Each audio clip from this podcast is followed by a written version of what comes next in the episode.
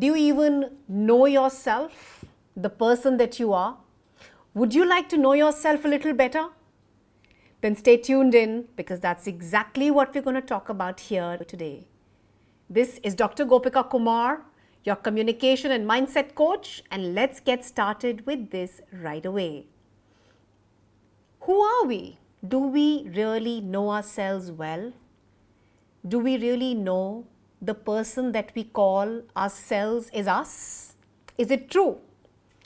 For us to really understand this concept, I'm going to very clearly segregate this into our two states of consciousness. The first state I'm going to refer to that to as your conscious state.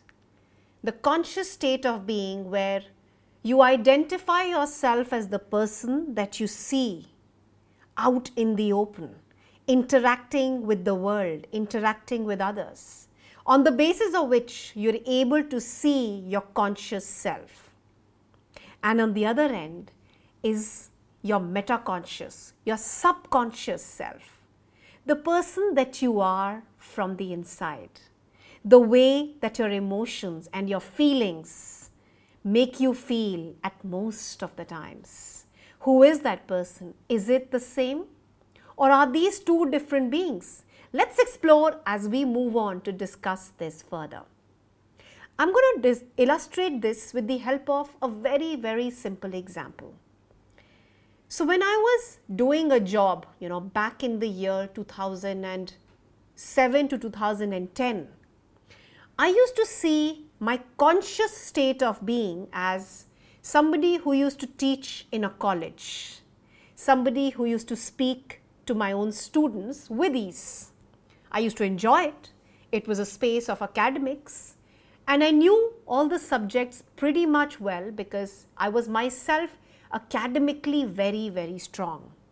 And consciously, I was always projecting myself as a person who's strong, who's disciplined, who knows what they're talking, and is always making a commitment to make sure that I do all my tasks to the T extremely well, meticulously.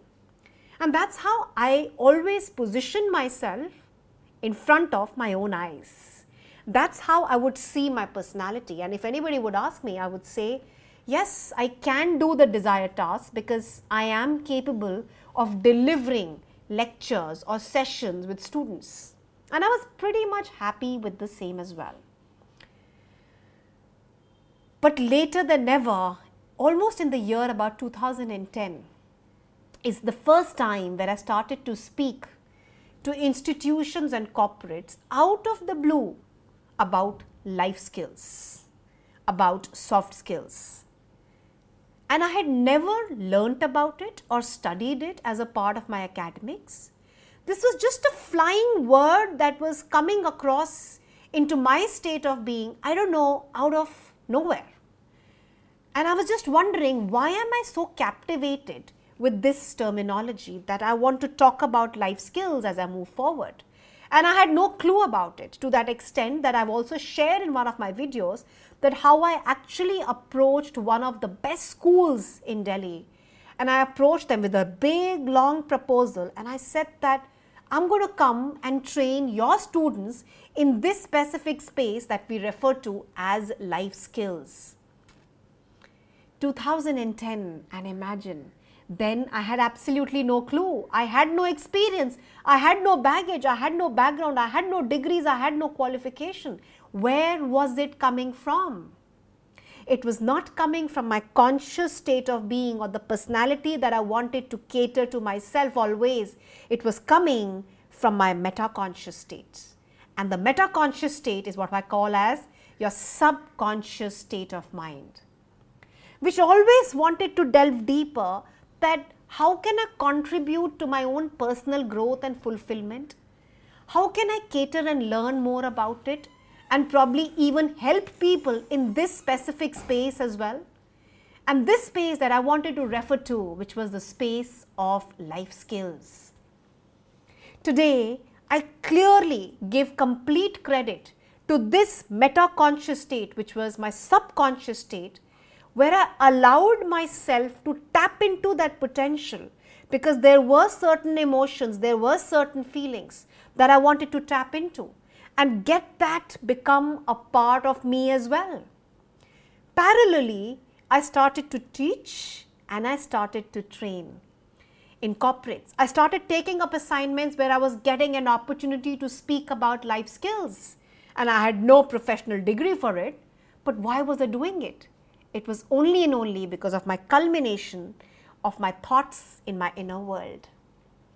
Where I wanted to reach out to people with the facets of communication, of presentation, on soft skills, on time management, on conflict management, and many such interesting themes and topics. I started getting attracted to this side. And I knew that there was a higher state of me calling me into what we refer to today as a subconscious state. But how do we really tap into this state, Gopika, this subconscious state? And especially because this is also as much a part of you as much as you may want to defy it. So you could be working in a bank, but your subconscious state could always be calling you out as a musician. You could be working as a lawyer, but your subconscious state could always be calling you as a mathematician. There are always, we say, two sides to it.